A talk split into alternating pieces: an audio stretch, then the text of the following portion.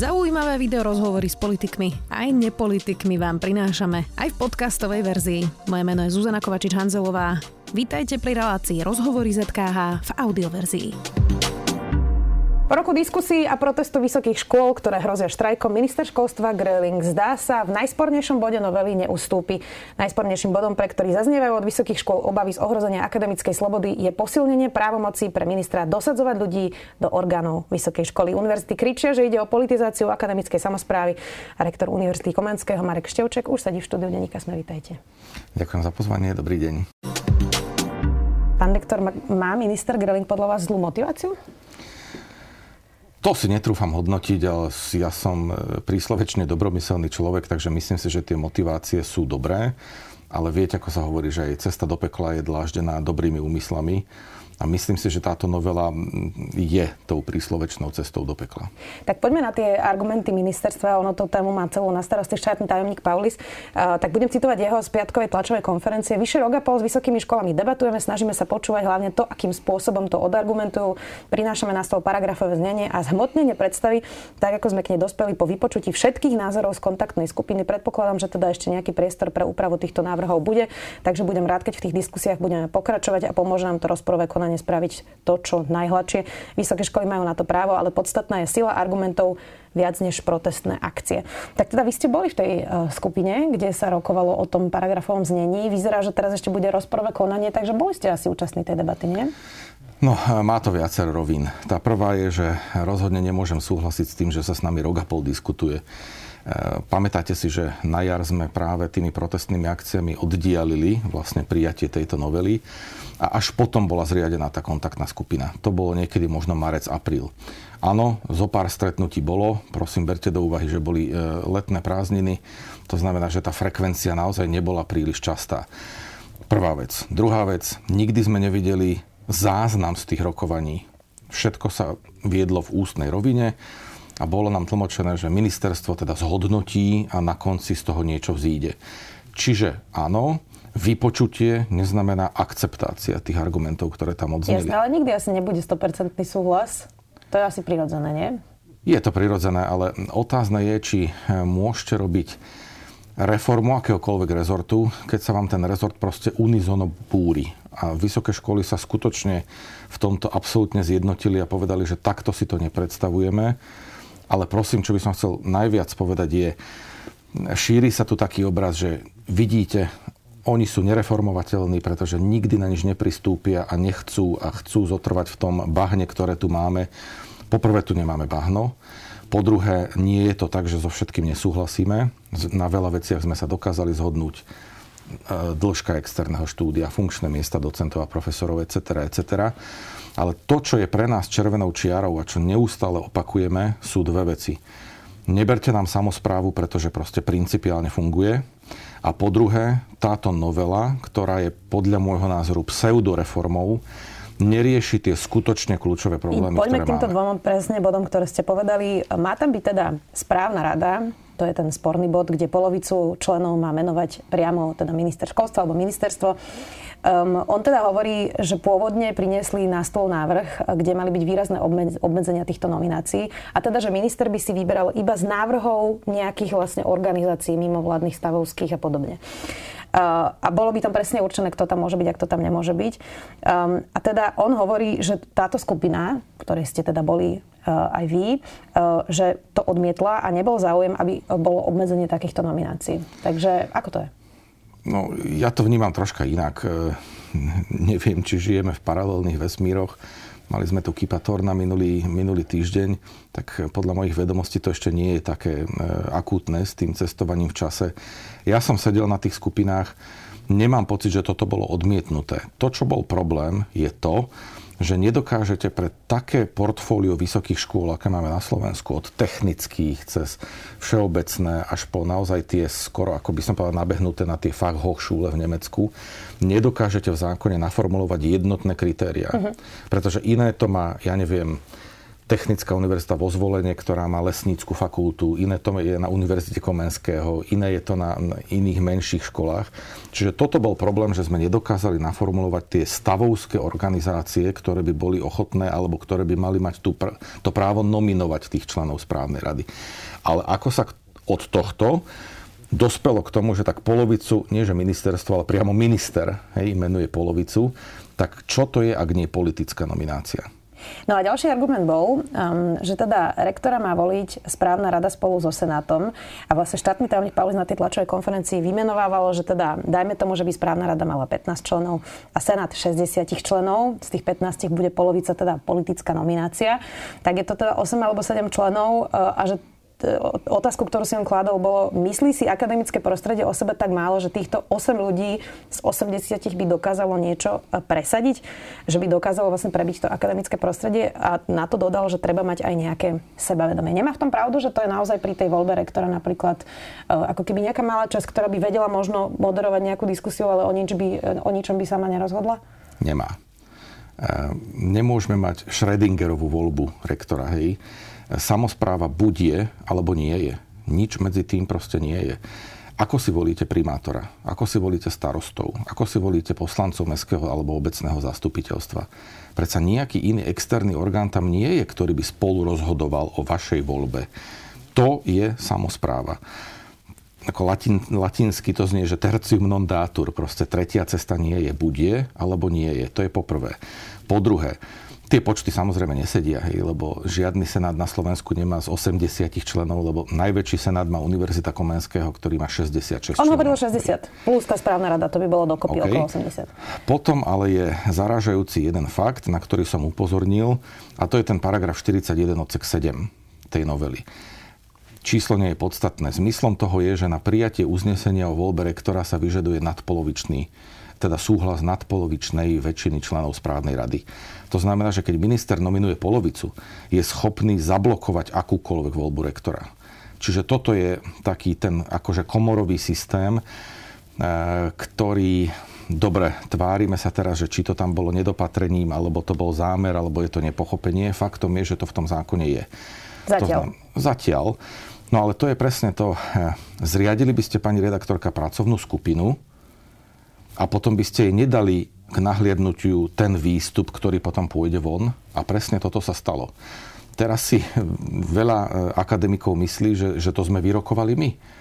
Ale to tak skrátka nie je. O veľa veciach, a konec koncov viete veľmi dobre, lebo ste evidentne pripravená ako vždy, študentská rada vysokých škôl, rada vysokých škôl, rektorská konferencia, všetci tí zástupcovia v tej kontaktnej skupine tvrdia, toto s nami nikdy nebolo rokované. Toto sa tam objavilo prvýkrát a vidíme to naozaj prvýkrát ako členovia kontaktnej skupiny. Asi to nie je v poriadku. Jasné, oni teraz hovoria, že vlastne aj na semafore plánu obnovy svietí pri tejto novele ako jedinej červená, čo znamená, že štát teda očakáva oneskorenie alebo nesplnenie tejto reformy, čo by mohlo teda ohroziť zisk peňazí práve z plánu obnovy. Tak má vôbec čas ministerstvo teraz? Nie je tlačené práve tým plánom obnovy a preto teraz dalo nejaké paragrafové znenie, o ktorom teraz možno ešte bude v rozporovom konaní rokovať? Áno, je to také zaklínadlo, lebo plán obnovy a pomaly vysoké školy budú môcť za to, že sa tá prvá tranža vo výške šesťsto miliónov nebude dať čerpať, keď nebudeme mať odfajknuté, že sme tento ukazovateľ splnili.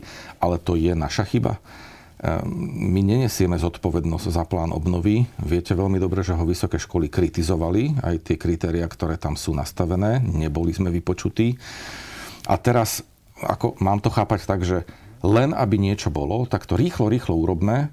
Celý rezort sa síce búri a nabúra to proste strašne veľa vecí, o ktorých dúfam budeme ešte hovoriť, ale pred Európskou úniou budeme vyzerať, prepáčte mi to, že chrumkaví. Podľa mňa to nie je správny prístup. My sme si vedomi, že plán obnovy je nastavený tak, ako je, ale nebol to výsledok diskuzie a konsenzu a to, čo sa vydáva za reformu riadenia, je v podstate prenesenie decíznych oprávnení na správnu radu ako externý orgán.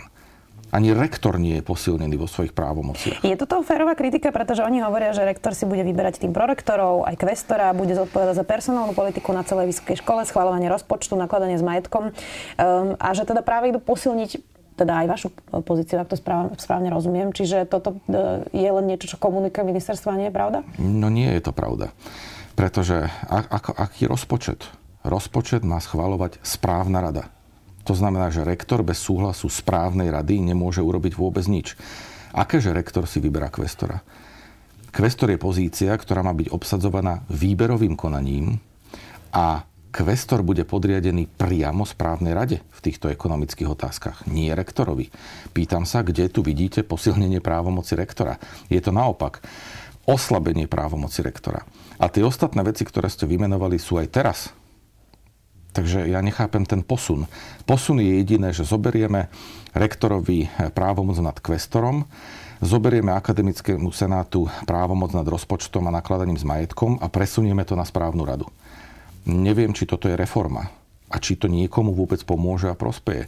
A ďalšia vec, nikto mi nevysvetlil, a teda nie, nie, nie že mne, ale akademickej obci, nejakú koreláciu, alebo nedaj Bože kauzalitu, medzi tým, čo sa príjme a zlepšením kvality vnútorného prostredia vysokých škôl. Nerozumiem tomu. A nikto nám to nevysvetlil, pretože podľa mňa tá korelácia tam skrátka nie je. Toto nepomôže kvalite systému. Myslíte si, že tých uchádzačov o štúdium zaujíma, ako je volený rektor? Pochybujem. No ale asi ich zaujíma dlhodobo, že kto je rektor. Tak si zoberme napríklad um, nedávnu situáciu na es té ú, keď teda odvolali rektora Fikara. My, čo sme to teda sledovali bližšie, asi vieme povedať, že z takých, nazvime to, politických dôvodov a toho, že čo sa dialo aj na fakulte informatiky a informačných e, technológií. A teda bol to e, rektor, ktorého odvolali, myslím, že prvýkrát po žiadnom škandáli, ani nič podobné tam, mm. tam, tam nebolo. Zatiaľ sa rektori teda od, odvolávali len pri e, nejakých naozaj vážnych kauzach a bolo to len párkrát v histórii. Tak um, aj pri tom sledovaní tej fitky, aj, aj práve odvolávania rektora Fikara sme videli, že napríklad na es té ú, hoci viem, že asi nebudete chcieť komentovať ich vnútorné veci, ale ten akademický senát nie je nejaký superfunkčný, ani zložený z nejakých osvietených lídrov, ktorí tam hája slobodu na univerzite. Tak teda skúste mi povedať, rozumiem, že toto je niečo, čo by ste nechceli, čo navrhuje minister Grilling, ale niečo sa musí zmeniť. Takže skúsme si povedať teda, že čo? Dobre, asi poznáme ten okrídlený výrok, myslím, že Winstona Churchilla, že vymyslel dosiaľ niekto niečo lepšie ako, ako demokraciu. A toto, čo funguje na, na vysokých školách, je systém buď priamej, alebo väčšinou zastupiteľskej demokracie. To znamená, že akademici a aj teda neakademický personál si zvolí svojich zástupcov do senátu a ten senát potom kontroluje v prípade, keď je to nutné, tak rozhoduje, volí rektora, et cetera, et cetera. To je predsa úplne normálny a štandardný systém. A áno, ja netvrdím, že všetci, kto sedia v senátoch, správnych radách, ani medzi rektormi určite nie sú sami volterovsky osvietení proste myslitelia. Ja, ja tomu rozumiem. Ale je to tak niekde inde? Keď si volíte to obecné alebo mestské zastupiteľstvo, tak budete tvrdiť, že to musia byť proste nadľudia, ktorí rozumejú úplne všetkému? Takže nie. Sa nemá zmeniť nič? Netvrdím. Netvrdím. A práve na tom sme sa zhodli, že aby ten systém bol sfunkčnený, asi by sa mali posilniť naozaj právomoci rektora, aby niektoré veci boli operatívnejšie. Napríklad pri tom nakladaní s majetkom. Ale je to tiež na diskusiu. Viete, ja tiež mám rozpory s mnohými členmi vo svojom senáte. Nemáme na všetko rovnaký názor, ale tak to má byť. A som o tom hlboko presvedčený, že presne takto to má byť. Jasné, ale asi nemusí úplne dve hodiny veľký senát rokovať o tom, že či bude nejaký um, automat na kávu na chodbe. Hej. Ja som strašne rád, že sa to tak ujalo, pretože to bol môj príklad, ktorý som hovoril v tej pracovnej tak skupine. Vidíte. Osvojil si ho aj pán štátny tajomník, ale viete, to je také hrozienko z koláča, ktoré si vyberiem a potom to používam za argument, že takto to predsa funguje. Ale veď to nie je tak. Príďte sa pozrieť na náš senát, ste srdečne vítaná ako každý iný. Sú verejné tie zasadnutia. Príďte sa pozrieť, či tam rokujeme len o tých kávomatoch a podobných to veciach. Hovorí, čiže naozaj sa rozhodujú aj kruciálne záležitosti univerzity a je tam diskusia. A ja ako rektor som proste kontrolovaný tým senátom, čo je absolútne v poriadku a takto to má byť.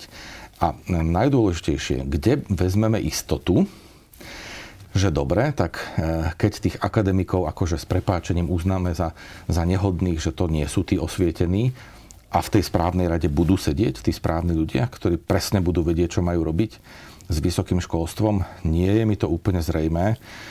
Aj niektorí zástupcovia zamestnávateľov sa stavajú do pozície, že oni rozumejú vysokému školstvu najlepšie. Ja by som si to o sebe nikdy netrúfol povedať, že, že rozumiem úplne všetkému a nebude ma nikto iný presviečať o tom, že opak je pravdou. Netrúfam si to povedať. Odkiaľ oni berú tú odvahu povedať, že tak my tomu rozumieme a bude to takto.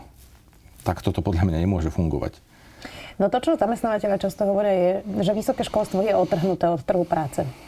Keď nám to ukazujú čísla, tak asi na tom niečo bude, pretože naozaj produkujeme. Inak by sme to, myslím, naposledy spolu hovorili ešte predtým, než sa ukázalo paragrafové znenie tohto vysokoškolského zákona a hovorili sme o logopédoch. Samozrejme sa ich nechceme teda dotknúť, ale naozaj produkujeme ako keby veľmi veľa ľudí zo sociálnej práce, ktorí v živote sociálnu prácu robiť nepôjdu. A takto by sme mohli menovať naozaj ako odvetvia a odvetvia. Čiže um, skúste mi povedať teda kroky, ktoré by ste chceli vyvidieť v tej reforme, ktoré by ale tieto uh, validné argumenty tej protistrany, niekedy nazvem protistrana, hoci to nie je úplne protistrana, uh, boli zapracované. Čiže čo treba zmeniť a ako? Lebo zatiaľ sme teda prebrali senáty a tam ste povedali, že lepší systém nemáme. Áno, stojím si za tým. Dobre, posilniť nejaké právomoci rektora, to ste vymenovali. A ďalej čo? No, v prvom rade tých logopédov máme fakt nedostatok. Aby sme Dobre, sa zlý naozaj... príklad. Sociálna práca. Zostaňme uh, OK, myslím, že včera pán štátny tajomník alebo pán Lelovský spomenuli uh, politológov, ale to je úplne jedno. Podľa mňa tá odpoveď tkvie v tomto. Definujme si, na čo tu máme vysoké školy. A na čo tu máme vzdelaných a kultivovaných ľudí, ktorí sú osobnosti. Lebo presne toto podľa mňa má robiť vysoká škola. Nemá vás pripraviť na výkon povolania, ktoré budete štyridsaťpäť rokov do dôchodku robiť. Toto je podľa mňa to nevalidné na tom argumente. Veď dnešný trh práce je natoľko dynamický, nestály a neistý, že už to nefunguje ako za generácie mojich rodičov a pravdepodobne aj vašich rodičov, proste našej generácie, že celý život robili proste na jednom mieste alebo v jednej firme, v jednom podniku. A vtedy to tak fungovalo. Dnes asi tie štatistiky ukazujú niečo prudko iné. Inými slovami, je absolútne prirodzené, že človek predsa nerobí len to, čo vyštuduje a celý život sa tvári, že pracuje v tom odbore. Pretože sa to vyvíja. A na to univerzity majú a aj reagujú systémom celoživotného vzdelávania. Že si máte doplňať proste kvalifikáciu počas celého produktívneho veku, pretože sa skrátka pod... ja neviem, vplyvom priemyslu štyri bodka nula a nastupujúceho priemyslu päť bodka nula mení. A skôr sa dostaneme teraz k tomu, že čo by ste tam chceli teda vy, lebo zatiaľ hovoríme iba, že čo všetko vlastne sú tie, v čom sú zlé argumenty vašej protistrany, ale teraz skúste mi povedať, že čo by ste chceli teda zmeniť. Dobre, že koľko máme času, pretože toho je strašne veľa. Tak skúste nejaké hlavné body, aby sme nerozobrali úplne všetko, ale Výborné. Hlavné body. Stále sa hovorí, otvorte sa zahraničiu, prijímajte ľudí zo zahraničia. A čo robíme doteraz? Ale keď toho človeka zo zahraničia zavoláte a dáte mu tabuľkový plat sedemsto eur, tak sa usmeje a pomyslí si, že to je ako, či je to za týždeň, alebo či je to motivačná odmena. Rovnako, celý systém obslužného personálu, veď aj my potrebujeme mať právnikov, ekonómov, í téčkárov, odborníkov na verejné obstarávanie. Ja ich nedokážem zaplatiť. Pretože ten tabuľkový plat, aj keď mu dám maximálne hej, sto percent osobné ohodnotenie, tak ten plat je rádovo nižší ako to, čo poskytuje prax. Odkiaľ mám zobrať í téčkárov, ktorých proste urgentne potrebujem? Je to kritická infraštruktúra tej univerzity. To isté môžem hovoriť o vedcoch a výskumníkoch. My sme urobili možno ako jedni z prvých presne ten experiment, keď sme nastúpili ako naše vedenie. Na vedecký park sme vypísali medzinárodný konkurs na riaditeľa vedeckého parku ú ká. Nehrnuli sa sem zástupy profesorov zo zahraničia. Proste nehrnuli. A tí, čo prišli, polovica sa otočila na opätku, keď sme im povedali podmienky, ktoré môžeme dať. Riešme toto. Ďalej riešme obrovskú administratívnu a byrokratickú záťaž napríklad pri verejných obstarávaniach. Veď mne to už, taká akože veselá príhoda z natáčení, mne to už ľudia na univerzite neveria. Oni si myslia, že si to vymýšľam. Celý systém verejného obstarávania, Jasná, pretože je, je taký morbídny. To je, dobrá, ale to je celoslovenský problém. No ale pozor, ja hovorím konkrétne, dajte nám výnimku na vedu a výskum. Niekoľkokrát sme žiadali, aby tie morbídne procesy verejného obstarávania sa nevzťahovali alebo v nejakej miernejšej podobe na vedu a výskum. Pretože keď obstarávam konkrétny proste nejaký ďalekohľad pre našich astronómov, ktorý vyrába jedna jediná firma, ako to mám vyobstarávať? A, a proste tie administratívne záťaže sú obrovské.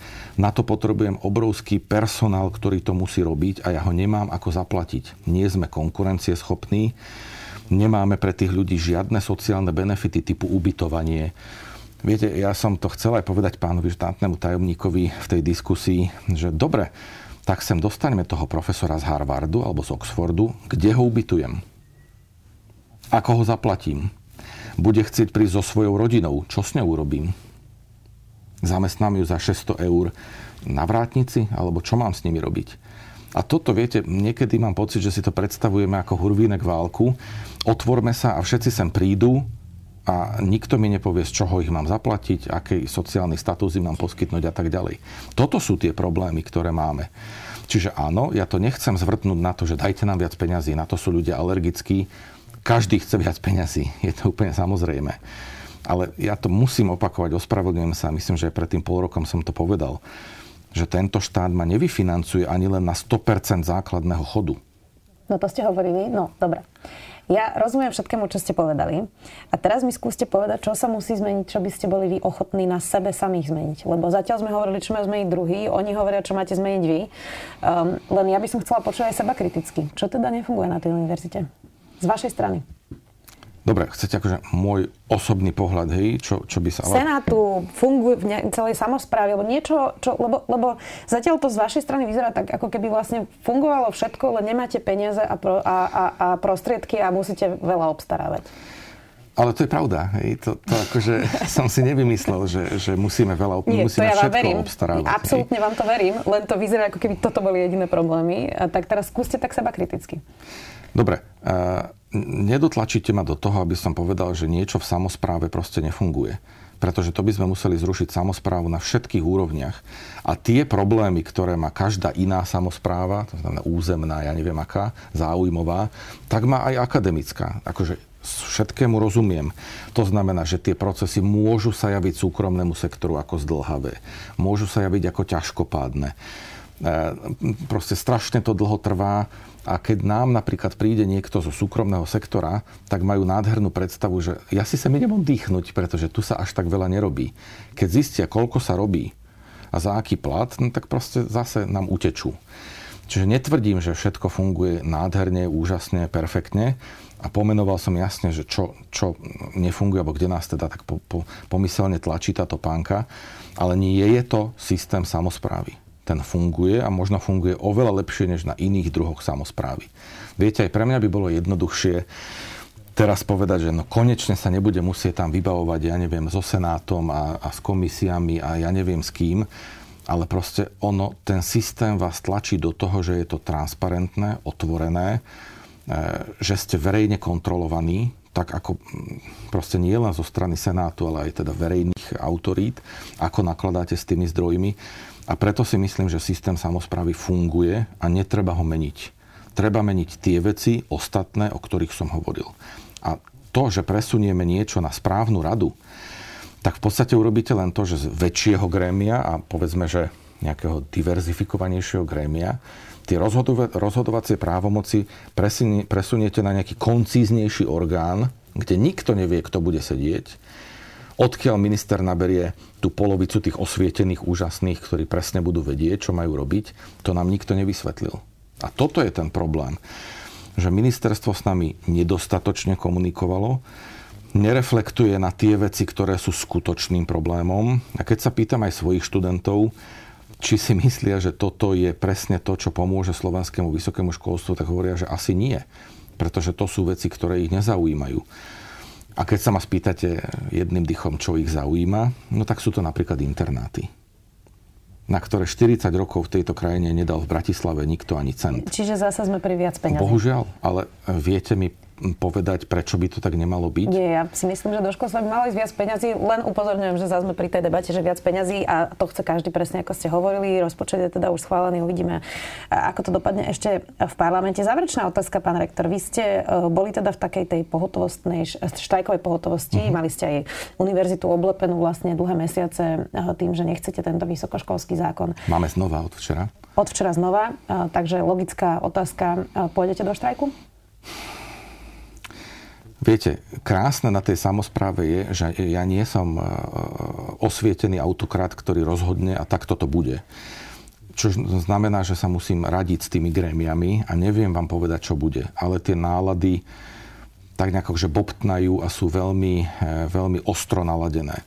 Na druhej strane ja tvrdím, že rukojemníkom by zase boli iba študenti. Veľmi by som sa tomu chcel vyhnúť, pokiaľ to bude čo len trocha možné, aby študenti neboli vtiahnutí do niečoho, za čo nikto celkom nemôže. Ale nevylučujem to, pretože, ako som povedal, rozhodne univerzita, rozhodne akademické prostredie. Rozhodne budeme chcieť hovoriť s pánom predsedom vlády, pretože sme včera ako rektori vyhlásili, že vedenie ministerstva už nepožíva našu dôveru. A od toho rozhovoru, ktorý pevne veríme, že sa uskutoční, a sa odvinú ďalšie aktivity. Nevylučujem ani stupňovanie nejakých protestných aktivít, nevolal by som to celkom štrajk z hľadiska právneho, a nevylučujem ani, samozrejme, ak to dovolí situácia okolo pandémie, aj nejaké protestné zhromaždenia. Ale momentálne vám neviem povedať, aké konkrétne formy to budú. Lebo máte tú samosprávu. Samozrejme. Ďakujem veľmi pekne, že ste si našli čas, rektor Univerzity Komenského Marek Števček. Veľmi pekne ďakujem za pozvanie. Pekný deň. Počúvali ste podcastovú verziu relácie Rozhovory zet ká há. Už tradične nás nájdete na streamovacích službách, vo vašich domácich asistentoch, na Sme bodka es ká, v sekcii Sme video a samozrejme aj na našom YouTubeovom kanáli Denníka Sme. Ďakujeme. Ako lietajú lietadla? Je náš svet hologram? Ako fungujú okuliare na farbosleposť? Sme vo vesmíre sami? Odkiaľ prichádzajú komety? A ako sa žije na vesmírnej stanici? Moje meno je Jozef. Moje je Samuel. A na takéto otázky hľadáme odpovede vo Vedatorskom podcaste, ktorý vychádza pravidelne každý týždeň v útorok. Nájdete ho na všetkých podcastových aplikáciách a na stránkach denníka Sme.